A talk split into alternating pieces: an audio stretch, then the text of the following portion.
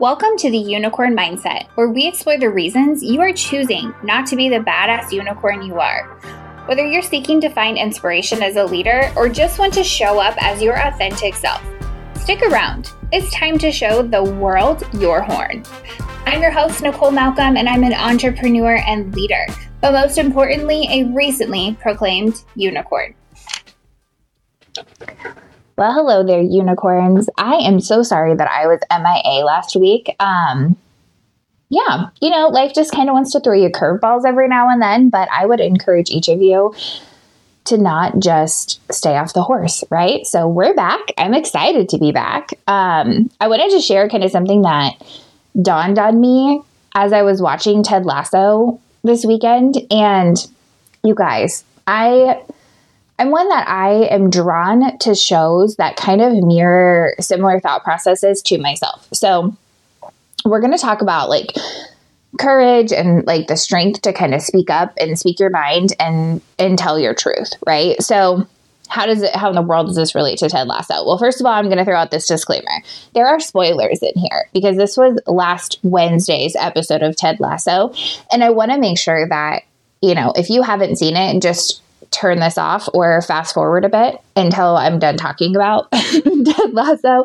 because I don't want to ruin it for anyone. So, if you don't know Ted Lasso, Ted Lasso is a show about um, an American football coach that goes to England to actually coach in the Premier Soccer League. So clearly, two completely different sports. Um, but he has this overly positive mentality and this thought process that allows him to get to know his teammates on a di- or you know his yeah his teammates on a different level. Um, and I I believe that that's that's a unique leadership style, and that's the style that we're working towards. I mean, the whole reason I named this podcast the Unicorn Mindset is because it's a mindset that you have to choose. It's something that's not easily attainable, um, but it is absolutely possible. And each one of us is an individual, so we can put our own individual stamp on it. So it's not impossible to be a unicorn, and you're you have the ability to be a unique person. So it's not like this impossible thing, this once in a lifetime thing. It's a thing that every person can have and have their own unique spin to it. So when I think of a unicorn, I think of someone that's going to be who they are and stand up for what they believe in and give back the way that they give back, right? So just so you guys, you know, know what that actually means. but so I love Ted Lasso because there's a there's a story with the owner of the soccer club. I'm going to call it football because that's it makes more sense. They call it football through the whole, whole show. So follow with me here. So the owner of her club, her name is Rebecca, and she was married to the previous owner, Rupert. Um, Rupert cheated on her um, publicly, humiliated her. And so the only thing he ever cared about was the football club. So when they got divorced, she took that from him. It's the only thing she wanted um, to kind of get her revenge. And so over all of these seasons, she has been trying to get her revenge. And Ted, the football coach, knows this. And so when they're playing his new football club and all of those things, there's lots of tension and things that are running high. So while it's easy to pay attention to what's actually going on in the football um, team itself, what I find most interesting about this last episode is we kind of get to see um, Rebecca embrace herself, right? So we've all been wronged. We've all been told to play small. We've all been told we're not good enough. We've all been like belittled. And she has been treated that way this entire time. And so to me, I'm like, this is wrong. This is so terrible. You know, like I'm thinking all the things, but at the same time, I'm feeling like, wow, this is normal. This is how women are treated. Um, and it shouldn't be that way. Don't get me wrong. It definitely should not be that way, but it's definitely something that we've accepted as a society. And I'm going to be honest, it kind of pisses me off. So, uh, yeah, let's talk about what happened. So, there's this Nigerian millionaire that wants to start like an elitist football league.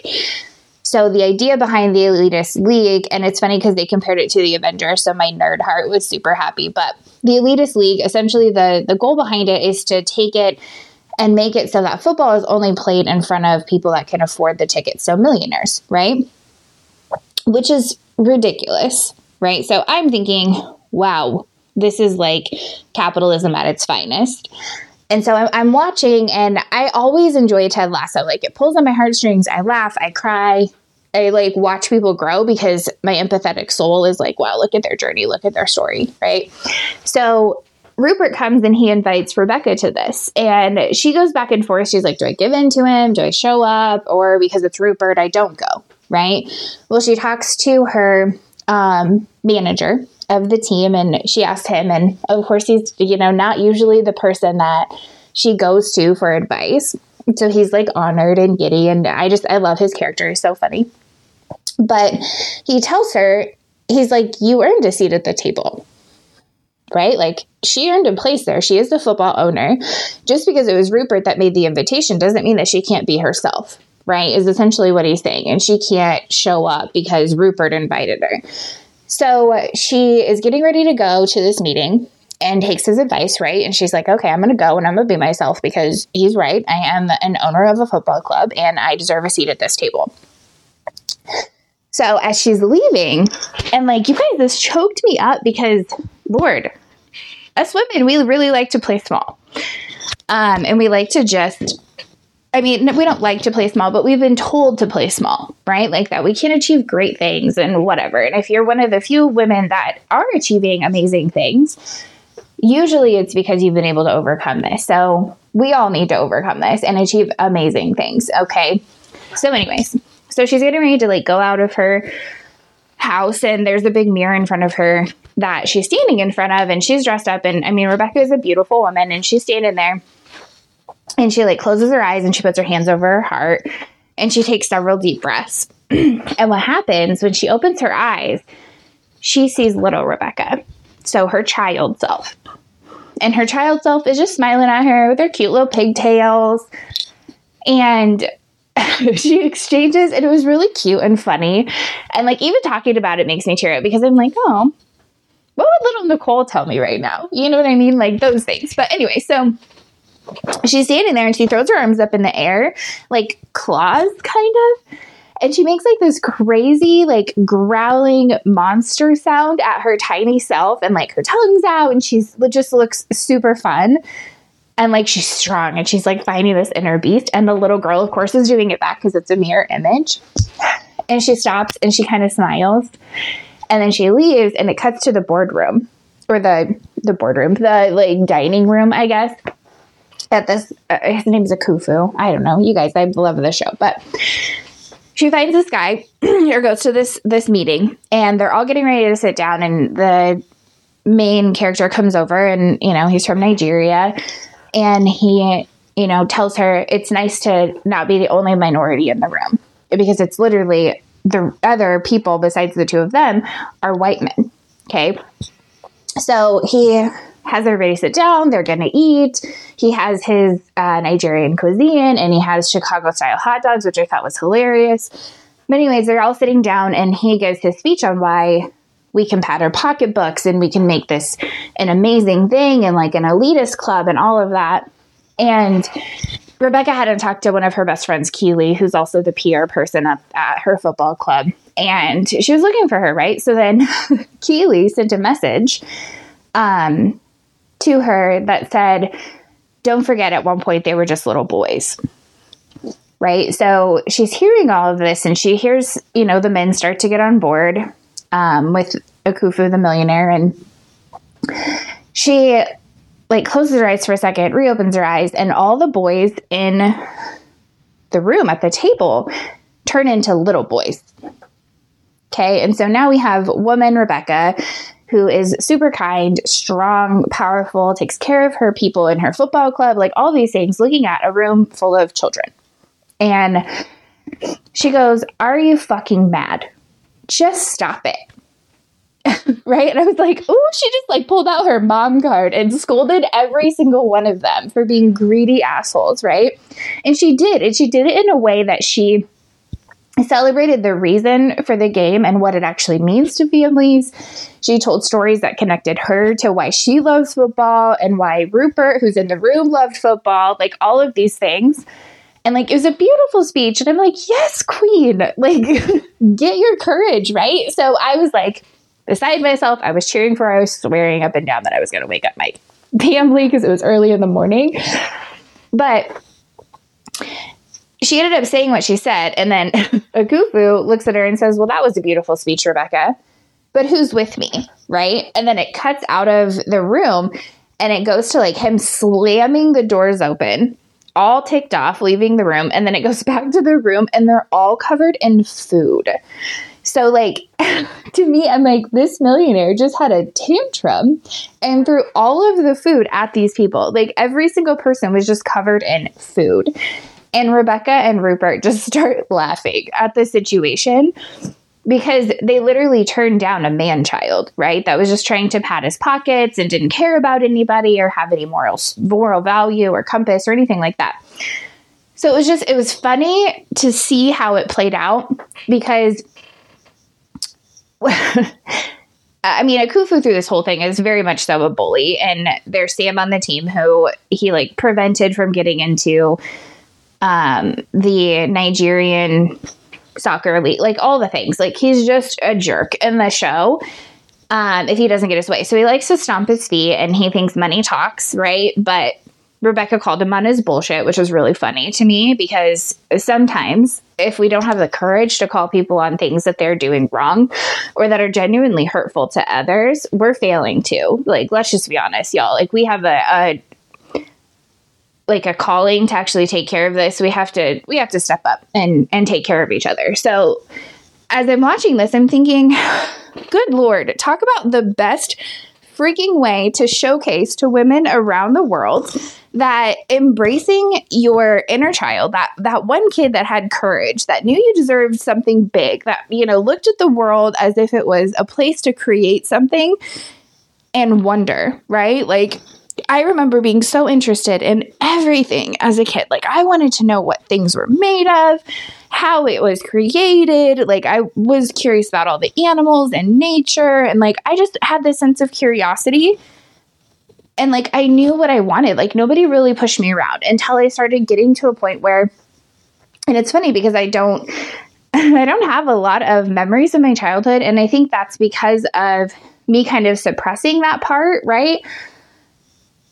literally. But the things that I did that were bigger things or different things or courageous things, they do stand out to me, but also the moments that stifled that courage, that stifled that strength.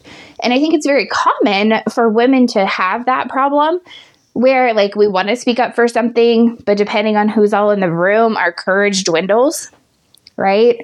Or we want to say like a thought or something that really makes us feel strong and you know, stand up for others or we have a great way to solve the problem, but we just choose not to speak up. And guys, that's literally because we've been told our entire life that we're either not good enough, we need to be nice and play nice with others, that the worst one, boys will be boys, right? So, like, if a boy hits you, he likes you, fuck that, right? Or, you know, don't dress like that or you'll get the wrong attention. Fuck that. Wear what makes you happy and comfortable. Okay. But like, we've been always told to play small, that we're not good enough. We're not good enough for the big leagues. And so, like, watching this episode, I was like, okay, all right, Rebecca. But here's the thing here's the kicker for me in this Rebecca not only stood up to this or whatever. But at the end of it, it goes to cuts to her and Rupert, and Rupert tries to kiss her.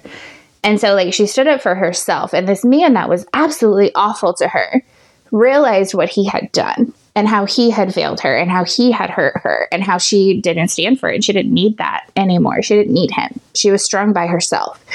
And instead of kissing him back and like falling into that trap, which a lot of times we see, right, in shows where it's like, oh, they fight, they get divorced, they get back together, whatever, right? And that's nature. Like if you did that that's cool. Like you work through your life on your own on your own terms.